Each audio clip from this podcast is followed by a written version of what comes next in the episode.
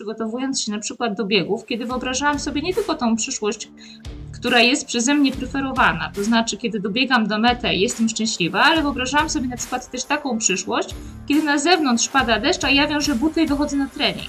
Zapraszam do podcastu Rozwój Osobisty dla Każdego.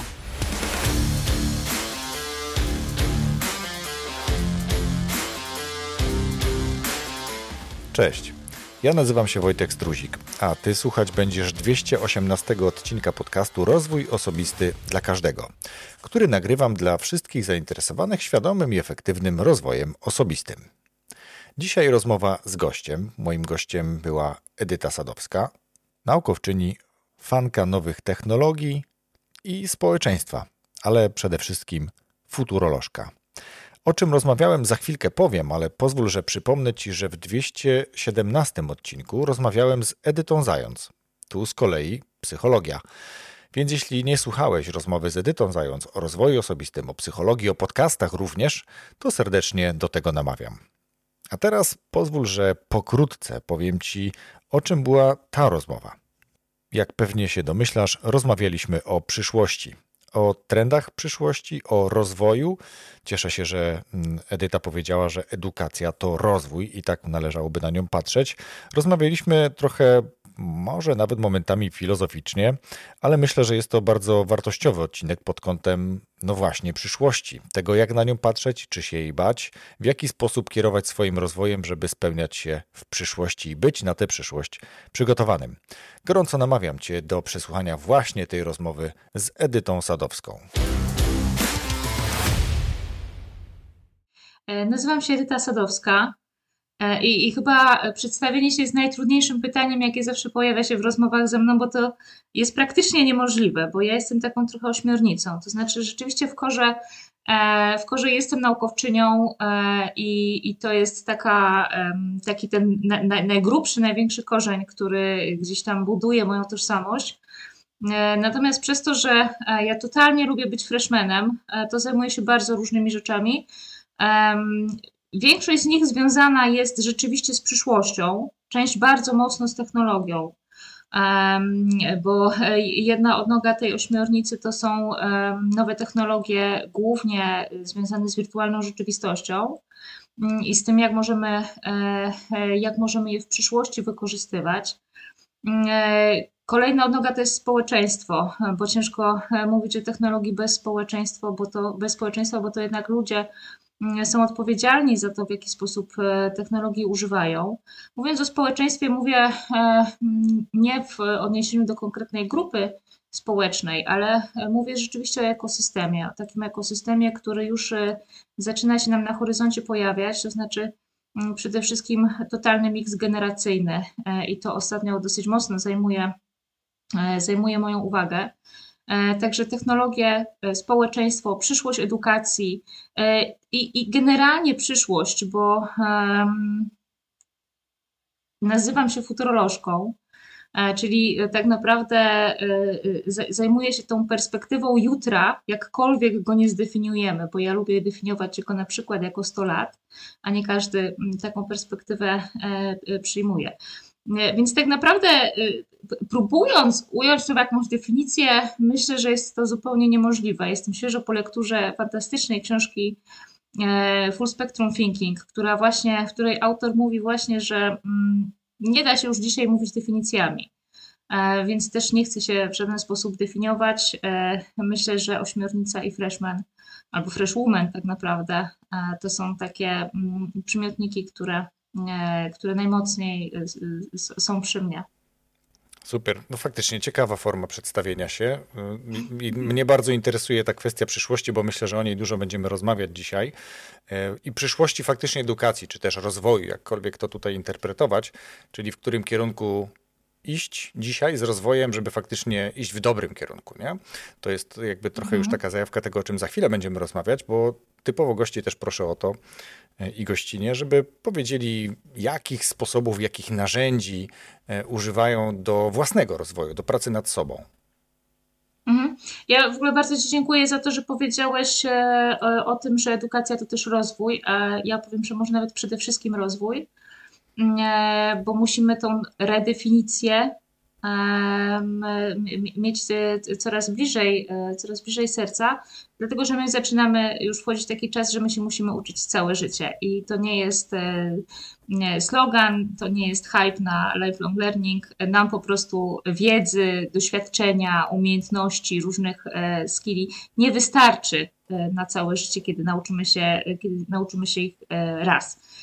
Jakie są moje sposoby na rozwój osobisty? Wiesz co, ja myślę, że w ogóle um, kiedy popatrzę sobie wstecz, e, to zawsze, zawsze przyszłość była, e, była mi bliska, bo ja zaraz po studiach Mm, e, zrobiłam e, studium e, coachingu i, i to tam tak naprawdę nauczyłam się tego, żeby patrzeć do przodu, bo przecież coaching jest na tym tak, tak naprawdę osadzony bardzo mocno i na tym, żeby budować sobie różne mm, projekcje tej przyszłości i wykorzystywać je w, w dniu dzisiejszym.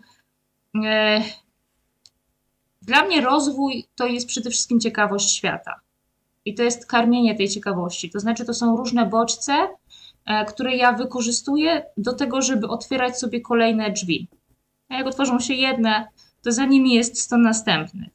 I to jest tak naprawdę niekończąca, e, niekończąca się przygoda, a dostęp do bodźców dzisiaj jest tak naprawdę, e, no, można powiedzieć, nieskończony, bo zarówno stare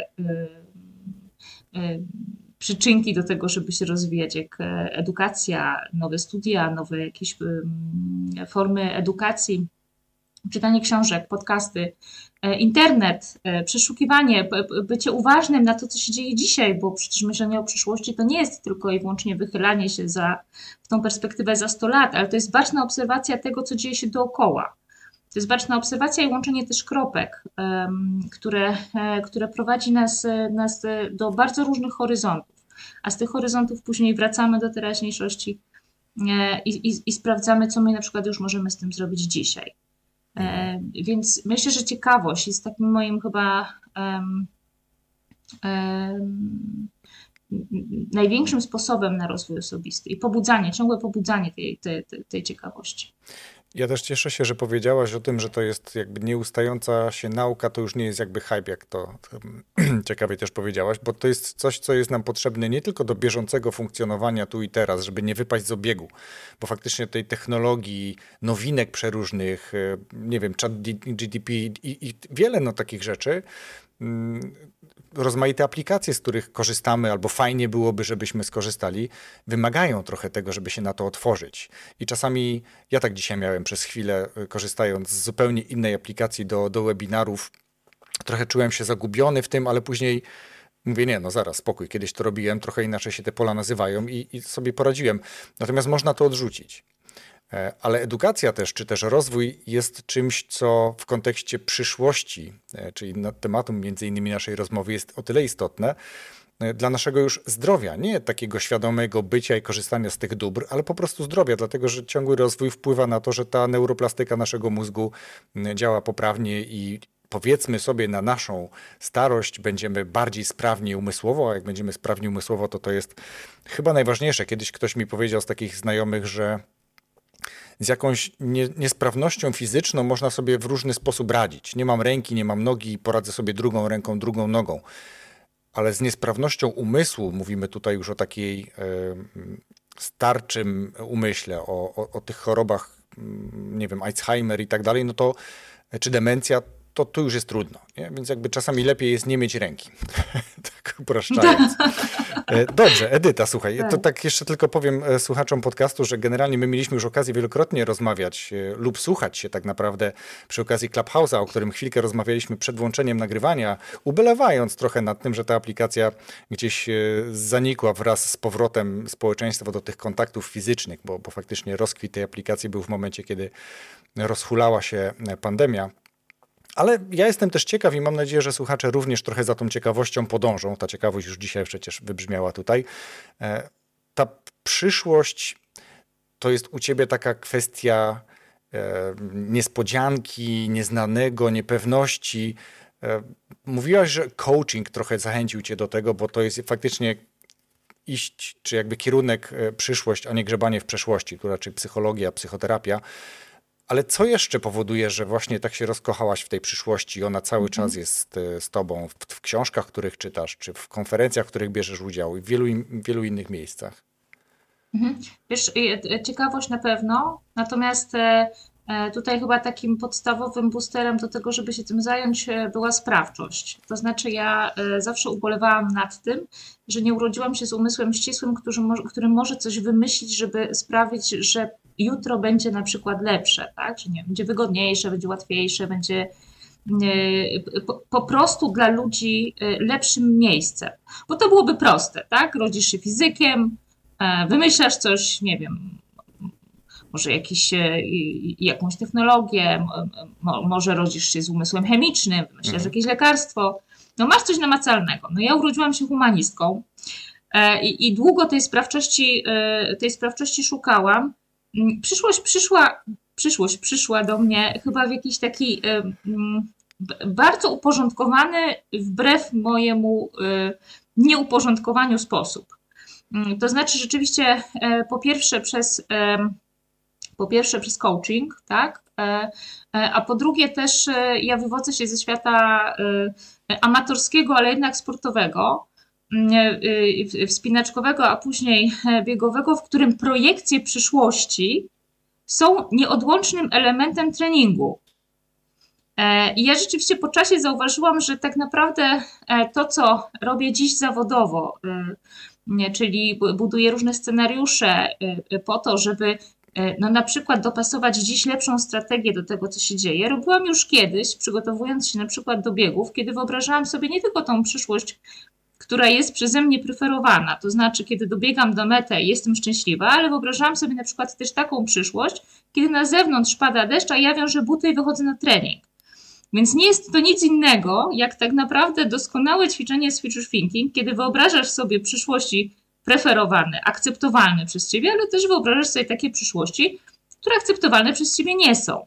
I szukasz rozwiązań, które tak naprawdę możesz już dziś zaaplikować do tego, żeby się do nich choć trochę przygotować, bo to, co jest chyba najfajniejsze y, y, w projektowaniu, mm, ja bym nawet nie użyła słowa prognozowaniu przyszłości, ale badaniu przyszłości, łączeniu, łączeniu kropek, to jest ten moment, kiedy ty wracasz do tego, co jest tu i teraz i myślisz sobie, ok, jestem sprawczy, mogę coś zrobić, mogę coś zmienić. E, to też jest tak, że e, generalnie future thinking, future literacy, myślenie o przyszłości też e, wybuchło w czasie pandemii. My zaczęliśmy funkcjonować w środowisku zmiany, dziś już się do niego coraz bardziej przyzwyczajamy, więc próbowaliśmy tą przyszłość sobie po pierwsze wytłumaczyć, a wytłumaczyć po to, żeby spróbować w jakikolwiek sposób ją oswoić. E, dziś coraz częściej mówi się o tym, że myślenie o przyszłości to już jest za mało.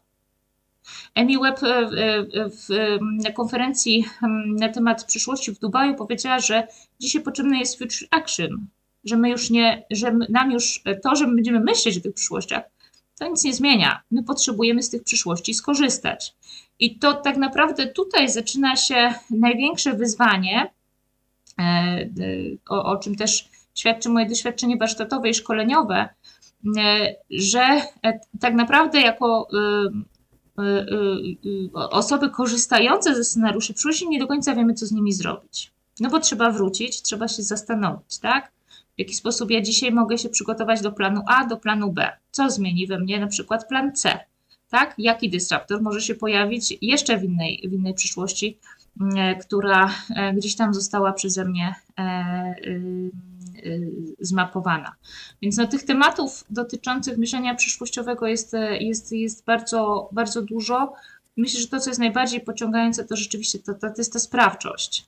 To znaczy, że my dziś już wiemy, y, że, że możemy coś zmienić. I to jest, y, to jest do, good news dla, dla humanistów, którzy nie mogli nic materialnego tak naprawdę wymyślić. Mhm.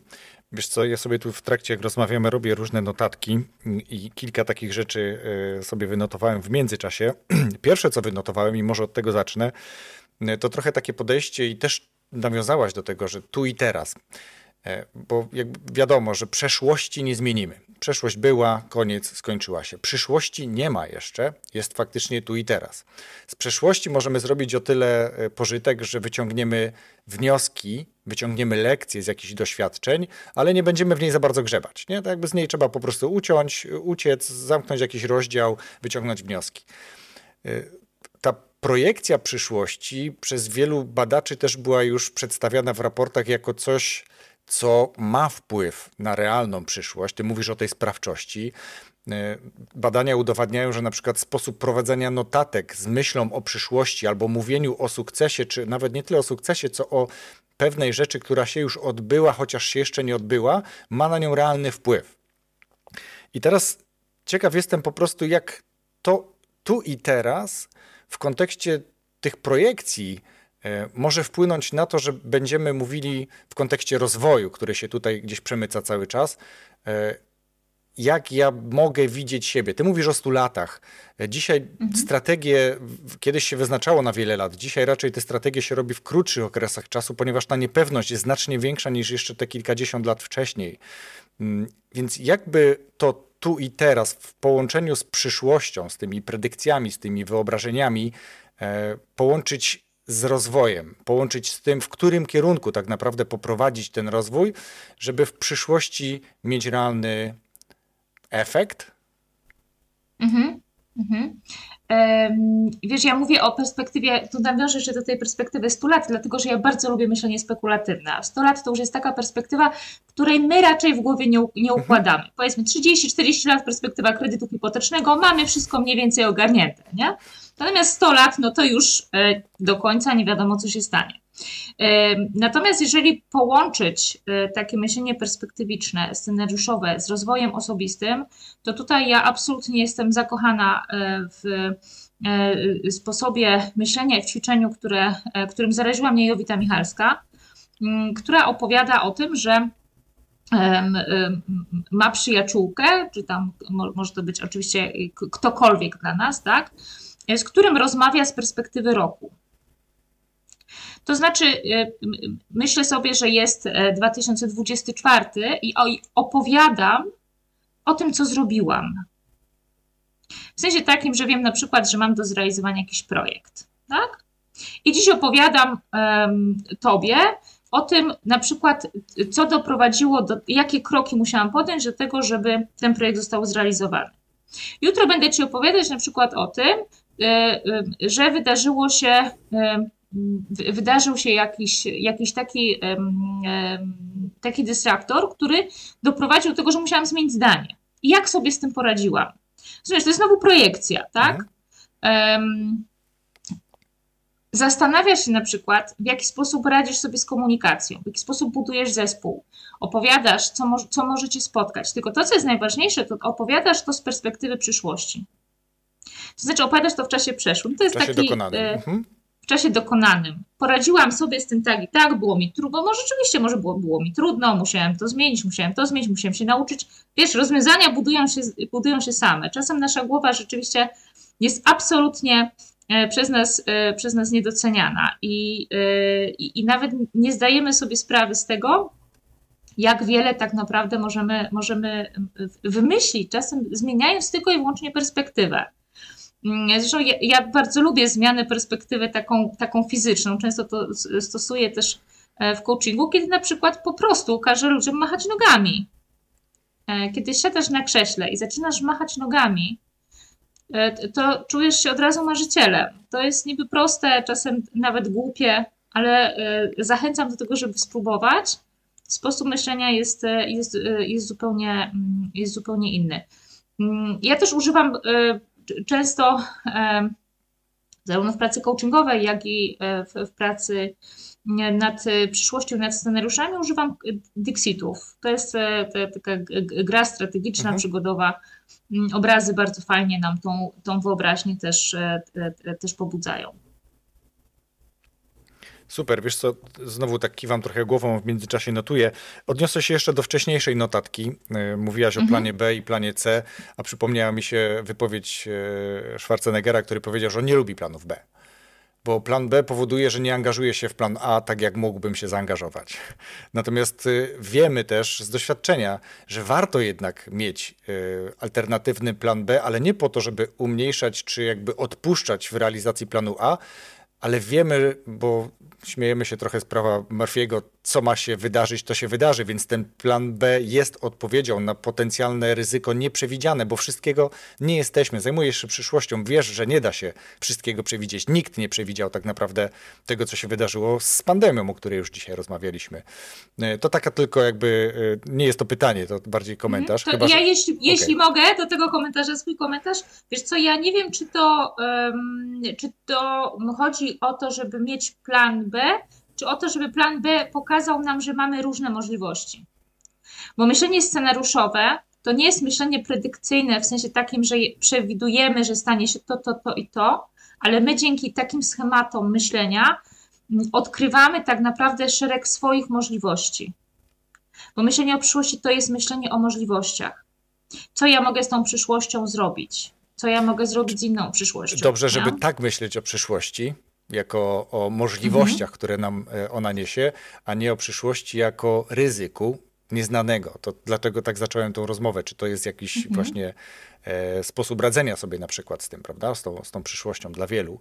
E, do tego jeszcze za chwilkę nawiążę, tylko też sobie zanotowałem tutaj, bo mówiłaś o pomysłach mhm. e, i też, też mi się to bardziej podoba, bo dobra, to jest trochę korpomowa, że jakby nie ma problemu, tylko jest wyzwanie, ale kiedy mówisz o pewnych rzeczach, ja się nieraz z tym spotkałem, może ty podobnie, że idę do kogoś zapytać go o coś, mówię o tym czymś, co jest moim, nazwijmy to problemem, ale w trakcie, kiedy mówię, w głowie pojawia mi się rozwiązanie.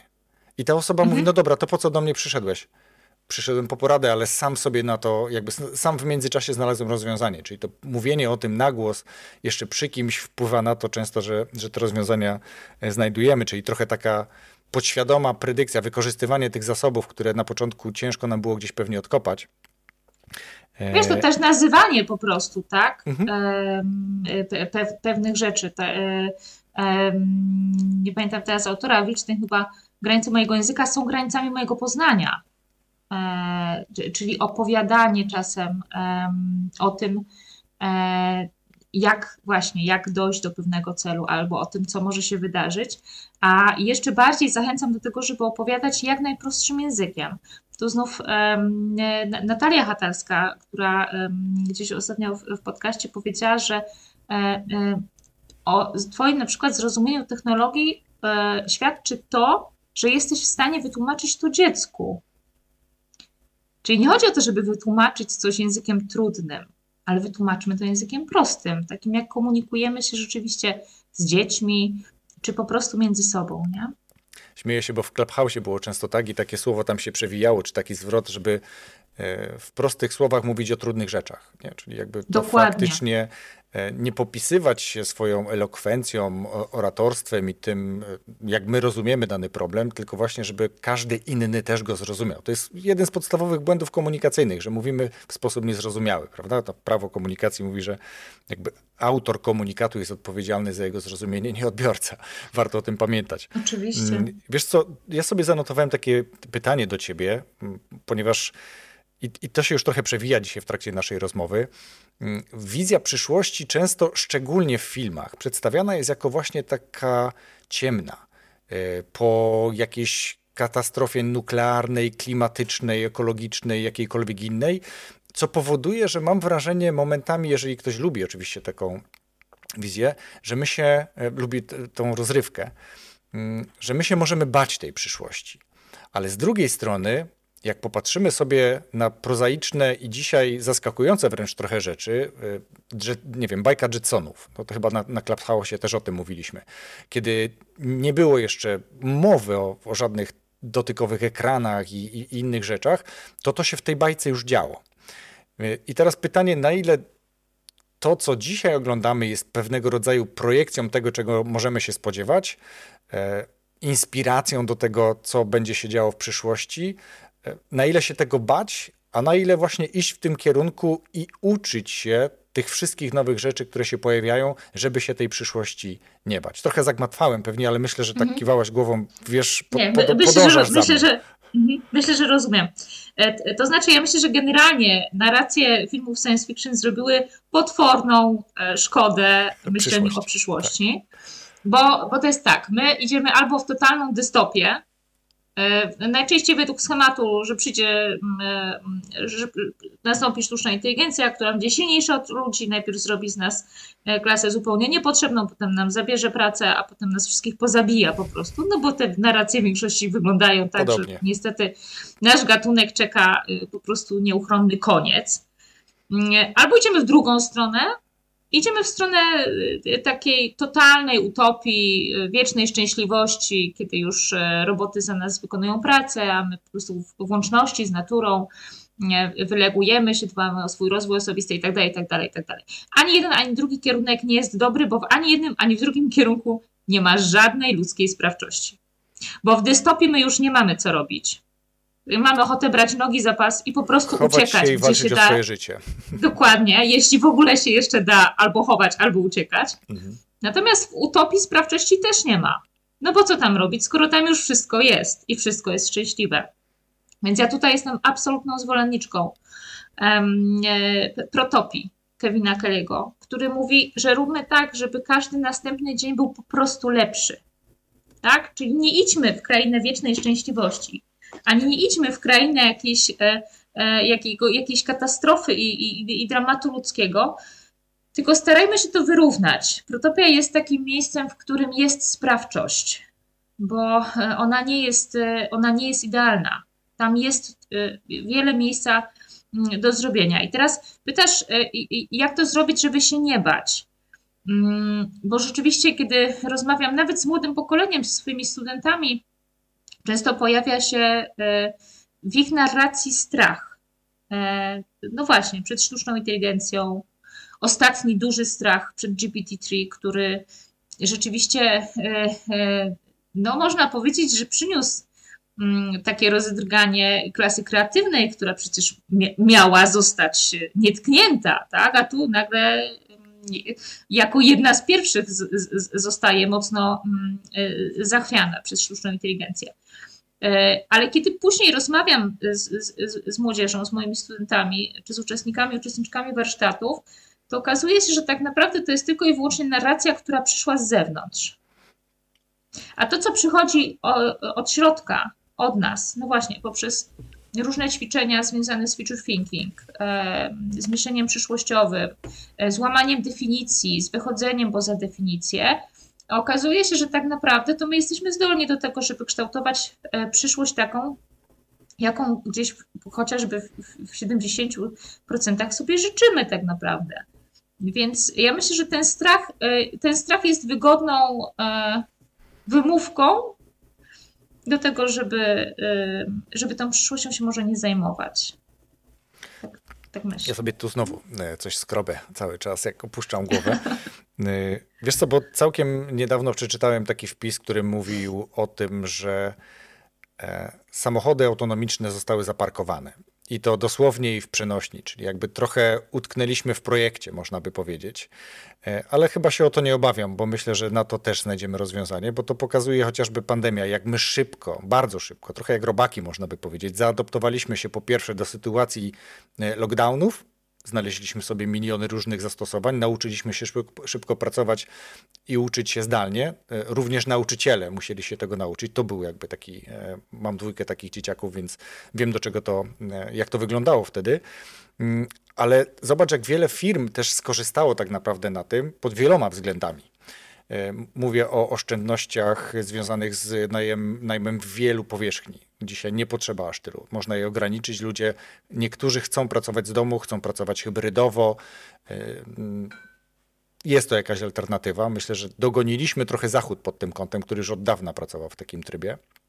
I znowu to jest kierunek, nie boję się, tylko uczę się tych rozwiązań, dostosowuję swoje zaplecze e, i techniczne, ale też mentalne do tego, że mogę się w ten sposób robić. Jak, jak zaczynałem nagrywać ten podcast, to bardzo broniłem się przed nagraniami zdalnymi. Ja wolałem gdzieś tu szukać lo lokalnie gości albo jeździć do nich, natomiast pandemia trochę mnie zmusiła do tego i dzisiaj ciężko jest mi się przerzucić. Ja bardzo lubię te rozmowy. Oczywiście zawsze włączam kamery, tak jak my się widzimy, po to, żeby ta rozmowa lepiej trochę się nam, kleiła, nie, nie patrzenie w ciemny ekran, mm, ale tutaj myślę, że to jest kwestia tego, że z tej protopii, o której ty mówisz, e, wyciągać to, co może nam dać faktyczny, faktyczną korzyść. Nie? Czyli, nie wiem, patrząc nawet na sytuacje ekstremalne, że coś się może wydarzyć, to my dzisiaj możemy się na to przygotować. Może nie jak prepersi, tak? tworząc sobie schrony i konserwy tam gdzieś odkładając, a może, e, ale też jakby przygotować się na to, jak tego uniknąć. Nie? Bo może nie co zrobić kiedy, tylko co zrobić, żeby to nie nastąpiło, bo wiemy, że jest jakby ryzyko, tak? Scenariusze są bardzo różne. Albo y, auta, czy samochody autonomiczne, one dzisiaj utknęły, ale co zrobić, żeby one jeździły, tak? I było bezpieczniej na drogach, bo taka była intencja, prawda, tego projektu, żeby ludzie nie popełniali, żeby te auta nie popełniały ludzkich błędów. Tak, w, w kontakcie z innym pojazdem czy z y, przeszkodą na drodze. E, tak jak Jetsonowie naciskali sobie guziki i ekrany i się widzieli, lata temu, zanim my to zaczęliśmy faktycznie stosować, tak te auta w filmach y, jeżdżą, latają wręcz, tak, magnetycznie, gdzieś się unoszą dziwnie nad, nad ziemią i to myślę jest też kierunek i chciałbym, myślę, tego doświadczyć jeszcze, zobaczyć jak to wygląda e, i mam nadzieję, że będzie mi to dane. Jakby to jest mój kierunek i, i, i też myślę, że ta nasza rozmowa dobrze byłoby, żeby słuchacze odebrali ją tak, żeby otworzyć się na to, co dobrego przyniesie nam przyszłość. Odciąć się od przeszłości, wyciągnąć z niej lekcje, o czym mówiłem, i nastawić się na przyszłość, która może nam dać wiele ciekawych rzeczy, pod warunkiem, że my będziemy ich wypatrywać. Bo tu znowu tych, o tych książkach, mm, te książki mówią o tym, że zdarza się codziennie milion okazji, których nie widzimy, które dostrzega ktoś inny. I ta przyszłość też może być takim natchnieniem do tego. I teraz w związku z tym, trochę mówiliśmy już o tym, jak, jak ten rozwój w przyszłości może wyglądać, ale jak się najlepiej przygotować do tej przyszłości, która tak czy inaczej nadejdzie, w takim czy innym scenariuszu. Tak czy inaczej będziemy doświadczać tego, co, co, na, co ona nam przyniesie. Jak to najlepiej zrobić, żeby jak najwięcej korzyści z tej przyszłości wyciągnąć dla siebie? Jakie są mhm. trendy? O, może tak. Mhm. Wiesz co, ja myślę, że przede wszystkim należy być otwartym. To znaczy nie, y, nie obrażać się na przyszłość, bo e, w ramach protestu, nawet ogólnoświatowego, najprawdopodobniej nie, nie, nie zatrzymamy, ona przyjdzie. To ja bardziej to zawsze mówię Tak, ja to zawsze mówię w kontekście technologii, że no, nie ma się co obrażać na, na GPT-3, tak? że on przyjdzie, zabierze, zabierze nam pracę, że, że, że może już nie będziemy potrzebować grafików, e, że on pisze content i tak dalej, i tak dalej, i tak dalej. Tylko po prostu usiąść. E, ja zawsze jak e, zaczynam współpracę, a dużo rzeczywiście współpracuję z GPT-3, to mówię do niego cześć. Może to też jest taki mój bias. Ja generalnie mocno skłaniam się w stronę robotów. Lubię je po prostu. I, te głosowe, i, te już takie bardziej powiedzmy me mechaniczne. Natomiast mówię mu cześć, a on zawsze mnie pyta, w czym on może mi dzisiaj pomóc. I to jest chyba kwintesencja tego, jak my mamy tą, tą technologię, jak my mamy tą przyszłość używać, bo my mamy po prostu być w kooperacji. Przyszłość, niezależnie czy dotyczy sztucznej inteligencji, czy dotyczy samochodów autonomicznych, rozwoju medycyny, y, czy, czy jakiegokolwiek sektora, to zawsze jest o ludziach. To nie jest o technologii. To my używamy samochodów autonomicznych, sztucznej inteligencji, to my używamy noża w kuchni, który też jest technologią, tylko po prostu już dzisiaj nie nazywamy go w ten sposób. Więc przede wszystkim otwartość. Otwartość na to, żeby, no właśnie, żeby spróbować, żeby zobaczyć, jak ja mogę, jak ja mogę skorzystać z tych, nowych, e, z tych nowych narzędzi. W czym one mogą mi ułatwić życie? E, bo może dzięki temu będę mieć czas na to, żeby na przykład e, nie coś więcej poczytać, żeby zająć się sobą, żeby może po prostu pobyć tu i teraz, bo, bo to też jest nam potrzebne w tym świecie, który no nie ukrywajmy, pędzi i zmiana, y, y, y, zmiana napędza zmianę. I tak naprawdę my się dzisiaj budzimy, jutro możemy się obudzić w zupełnie odmiennym świecie, czego mm, no, od dwóch, trzech lat tak, jesteśmy świadkami. I całkiem nieźle się też do tego, do tego przystosowujemy. Ja myślę, że też mm, wiesz, poza taką otwartością, to jest gotowość na to, żeby czasem się oduczyć to jest coś, co będzie nam absolutnie niezbędne, potrzebne lada chwila, kiedy na rynku pracy będziemy mieli kilka generacji, i kiedy my będziemy musieli się nauczyć oduczać albo uczyć się od młodszych. E, I nie dlatego, że jesteśmy głupsi, tylko dlatego, że oni mają już inne sposoby i fajnie te sposoby poznać, żeby się z nimi na przykład skomunikować. I to nie jest pieśń przyszłości za 20 czy za 30 lat, tylko przypuszczam, że już, e, e, już mamy tego dowody, a myślę, że najbliższa dekada pokaże nam, że, że oduczanie się powinno wejść nam w krew, bo mhm. E, to nie jest tylko i wyłącznie język komunikacji, ale to są sposoby myślenia na świat, sposoby rozwiązywania problemów, sposoby podejścia do pewnych wartości, których na przykład, nie wiem, my jako y, y, y, starsza generacja bardzo mocno się trzymamy i na ich e, kanwie budujemy sobie też nasz obraz świata, a młodsze generacje robią na przykład coś zupełnie innego. To dzieje się z rynkiem pracy. Kiedy my definiujemy pracę, myślimy sobie jeszcze o stabilności, o zatrudnieniu, o umowie o pracę. I rozmawiając na przykład z młodym człowiekiem, który już niespecjalnie chce mieć może umowę o pracę, bo przecież może pracować skądkolwiek chce, może wyjechać. Rodzina to nie tylko mm, te osoby, z którymi e, łączą go więzy krwi, ale to są po prostu wszyscy ludzie na świecie, może, może ich poznać, e, może z nimi e, e, mieszkać przez jakiś czas, potem może po prostu zmienić miejsce E, miejsce pracy, miejsce zamieszkania itd., itd., itd. To jest otwartość i to jest umiejętność oduczania się pewnych mhm. e, to, to, sobie, wiesz. słuchaj, zanotowałem mhm. właśnie jako taką myśl, która myślę, że zostanie ze mną, ale też z wieloma słuchaczami. Umiejętność oduczania się jako jedna z podstawowych cech, umiejętności za chwilę w przyszłości. Myślę, że warto ją już pielęgnować w sobie. Jak oduczać się pewnych rzeczy, nawet już nie uczyć, piramida nauczania czy cokolwiek innego, owszem, jest ważna, natomiast oduczanie się, to będzie za chwilę pewnie ciekawy trend, mm, bo też to, co chciałem powiedzieć jeszcze, tak trochę e, płynąc do brzegu na koniec, e, Moja siostra, która zaczęła w Polsce studia ponad 20 lat temu w kierunku filologii, chyba angielskiej, po roku wyleciała do Stanów w programie Pair, i dzisiaj jest e, w firmie technologicznej project managerem, jakimś tam seniorem, czyli totalnie się w międzyczasie przebranżowiła. Natomiast jakby zawsze mi imponowała tym, że ona ciągle czegoś się uczyła, ciągle miała jakieś kursy, jak to ona mówi, ciągle były to języki programowania, zarządzanie projektami, cuda nie widy. Mm, czego my w Polsce jeszcze nie mieliśmy w zwyczaju. Tak? Dzisiaj trochę patrzymy na tych ludzi, którzy idą na studia podyplomowe, e, no po co ci to? No, dzisiaj te studia trochę wyglądają już inaczej. Sama wykładasz, ja też po 20 latach wróciłem na studia i to było coś zupełnie innego niż 20 lat temu. Zupełnie innego.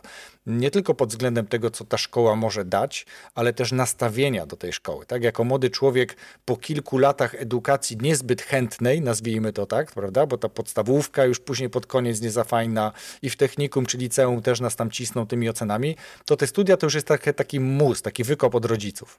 A później, kiedy idziesz świadomie w kierunku, który ciebie w tym momencie interesuje, to jest zupełnie inna nauka.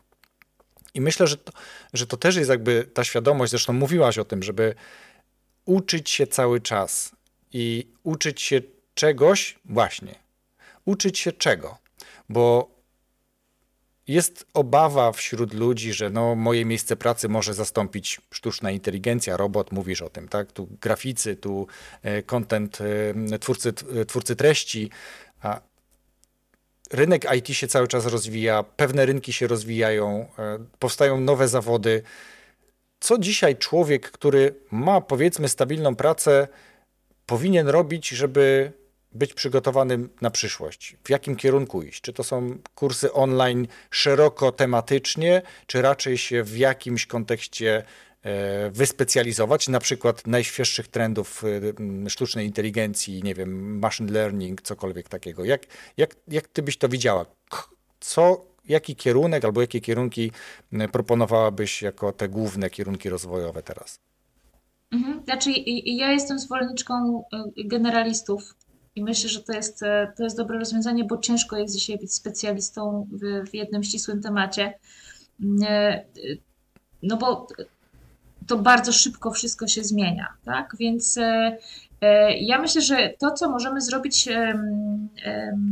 w, kierunku rozwoju takiego, myśląc chociażby o pracy, tak? To przestać myśleć w zakresie definicyjnym, na przykład o zawodzie. On nas może, jak trochę wskazuje to słowo zawieść, mhm. a myśleć bardziej, myśleć szerzej. Czyli takie rzeczywiście full spectrum thinking. Myśleć o swojej branży, ale innowacji i na przykład rozwoju szukać już poza swoją branżą, bo ta innowacja dzieje się bardzo często właśnie poza, poza tym małym wycinkiem świata. E, ja zachęcam też do tego, żeby wychodzić, e, żeby wychodzić z baniek. No to jest e, to, jest to co, co myślę, że mm, trochę nas zabija jednak w, w takim szerokim patrzeniu na świat, to, że przebywamy rzeczywiście w jednych grupach społecznych, w jednych tematach, więc ja zachęcam też do tego, żeby, żeby, żeby szukać tą perspektywę inną, żeby, żeby może przeczytać książkę autora, z którym się nie zgadzamy, żeby zobaczyć, mm, e, jak on myśli, nie, nie po to, żeby się z nim zgodzić, może po to, żeby się nim, z nim w myślach pokłócić, ale żeby e, tą inną perspektywę, e, tą inną perspektywę znaleźć, chociażby dla takiego prostego ćwiczenia intelektualnego, jakim jest właśnie przebywanie w tych powiedzmy różnych światach, różnych perspektywach, różnych definicjach też, tak? Mm, nie ma chyba jednej rady tego, czego się uczyć, no bo mm, mm, ostatnio pojawiają się pytania związane znów z, z czatem GPT-3, no, na przykład czy uczyć się programowania, skoro przecież on może to zrobić za nas, tak?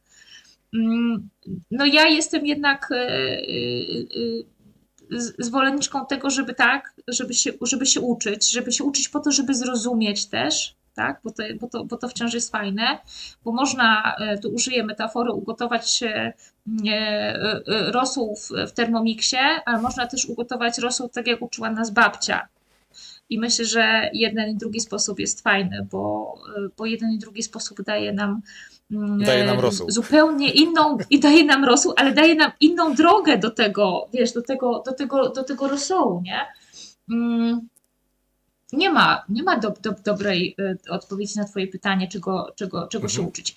Na pewno kompetencji miękkich, to znaczy ja jestem absolutną zwolenniczką i nie dlatego, że to, że to teraz jest na hypie, tylko y, uważam, że za chwilę i lada moment będą nam potrzebne bardzo dobre umiejętności komunikacyjne, już są. E, I dlatego, że będziemy się musieli dogadać między generacjami, ale dlatego, że też, że coraz mocniej zaczynamy pracować w środowisku międzynarodowym, co jest trudne komunikacyjnie, bo my po prostu y, uważamy, że wszyscy komunikują się w ten sam sposób i czasem po prostu możemy być na przykład, ja się z tym spotykam, że jako Polacy możemy zostać uznani za nieprzyjemnych, bo mamy taki sposób wypowiedzi, tak? Więc kompetencje e, takie y, multikulturowe, ale też y, myślę, że to, co jest istotne, to taki język komunikacji multidyscyplinarnej. My, my się musimy krosować Świat jest skrosowany, my nie możemy funkcjonować w silosach. My musimy się uczyć rozmawiać z ludźmi zupełnie spoza naszej branży, e, z, z, z ludźmi z różnych dziedzin. E, tu e, szczególne y, gdzieś tam tak, takie, takie życzenie kieruję do świata nauki, bo to, to tutaj bardzo, bardzo dużo do zrobienia w tym temacie. Y, multidyscyplinarność, transdyscyplinarność, przenikanie się wzajemne. My, my łącząc się razem jesteśmy w stanie mm, wy, wymyślić dużo więcej. Myślę, że to bardzo ciekawa puenta, powiem ci. Y, Ciekaw, dobrze też, że powiedziałaś, bo mówiłaś o różnych y, narodowościach, że mówimy, pracujemy z różnymi narodowościami, ale za tymi narodowościami często też stoją zupełnie inne kultury i też o tym powiedziałaś, ta multikulturowość, czyli umiejętność współpracy z Indusami, z, nie wiem, z, z Japończykami, z Chińczykami, tak? Z, to, to, są jakby rzeczy dla nas, szczególnie tutaj w centrum Europy, bo jeszcze powiedzmy, że e, południe Europy czy Stany Zjednoczone, tam ta multikulturowość już jakby jest trochę bardziej zaakceptowana, nawet nie tyle zaakceptowana, przyswojona, może tak, tak mhm. naturalnie już przez te lata. A my jeszcze cały czas, y, to jest dla nas nowum. Tak? Tu, dopiero w Polsce to zaczyna się dziać i faktycznie warto się na to przygotować, jeżeli mówimy o takim kierunku rozwoju, bo za chwilkę w pracy nie będą tylko koledzy z, i koleżanki za wschodniej granicy z Ukrainy, których przyjęliśmy w wyniku tego konfliktu, który się gdzieś tam cały czas toczy, tylko to będą również zupełnie inne nacje. Okay. Wiesz co, ja jeszcze mogę tylko mhm. tytułem e, komentarza do tego, co powiedziałeś. Mało tego, my tu mamy jeszcze jedno potężne wyzwanie. My się po prostu nie widzimy w biurach często gęsto. Po prostu mhm. E, to już nie jest tylko praca zdalna, kiedy my wcześniej, przed pandemią, widzieliśmy się w biurze i piliśmy razem kawę, a teraz już tego nie robimy, albo robimy to raz na tydzień, ale my często będziemy pracować z ludźmi, których nigdy nie zobaczymy najprawdopodobniej. To jest też e, potężne wyzwanie komunikacyjne. Mówisz o zobaczeniu się fizycznym.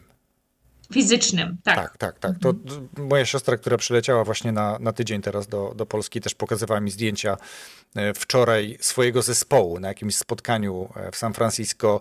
E, I faktycznie Japonka, Hindus, ktoś tam spotkali się wtedy przy okazji e, tego wydarzenia, natomiast normalnie pracują w trybie zdalnym, w różnych, różnych strefach czasowych. Nie? To jest jakby jeszcze tutaj tak. dostosowanie się do tego, że, że trzeba gdzieś umiejętnie planować tak, że jeżeli chcemy cały zespół spotkać, który jest w takim rozproszeniu olbrzymim, no to gdzieś tu kompromisy, umiejętność, a czasami właśnie... To to nie będzie nasza dziewiąta rano.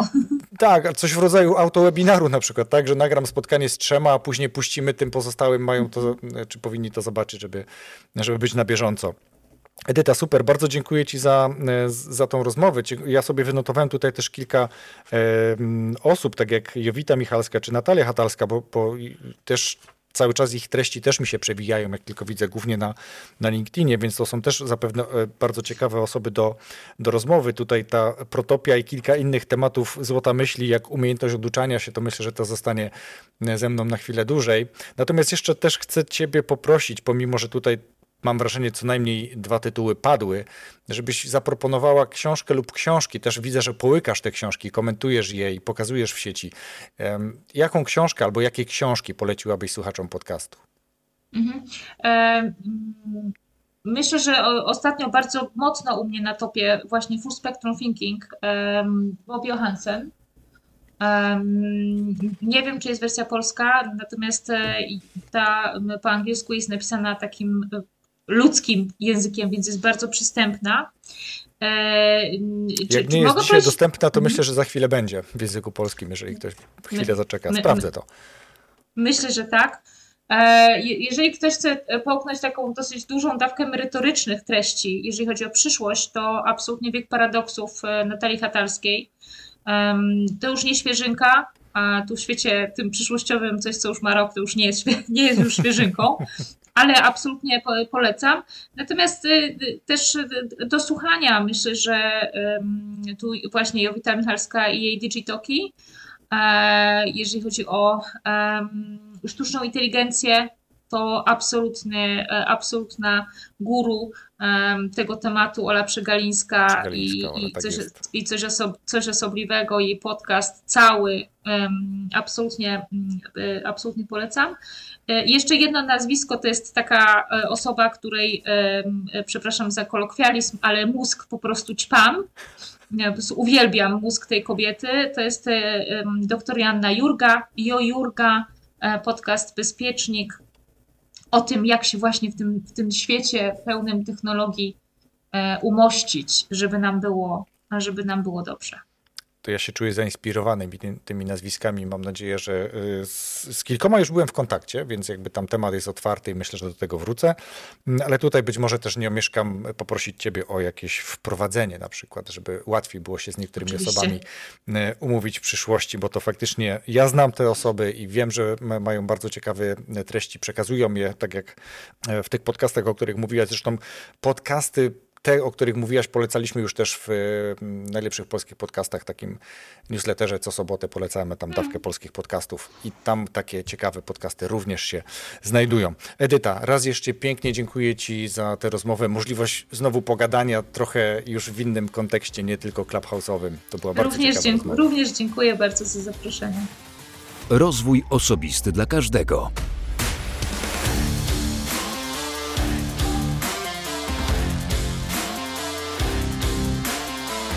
Bardzo dziękuję, że wysłuchałeś, wysłuchałaś tego odcinka do samego końca.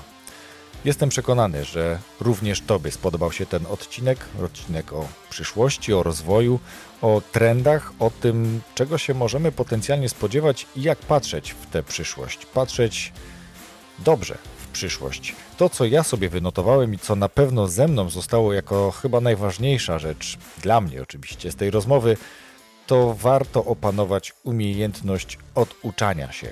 Owszem, ważna jest nauka przecież, ale myślę, że faktycznie w przyszłości może być również istotne, szczególnie dla tych pokoleń, które zdążyły się już wielu rzeczy nauczyć, że niektórych trzeba będzie się oduczać. Wielkie dzięki za wysłuchanie tej rozmowy raz jeszcze i słyszymy się za tydzień w piątek z nowym odcinkiem podcastu Rozwój Osobisty dla Każdego. Wszystkiego dobrego.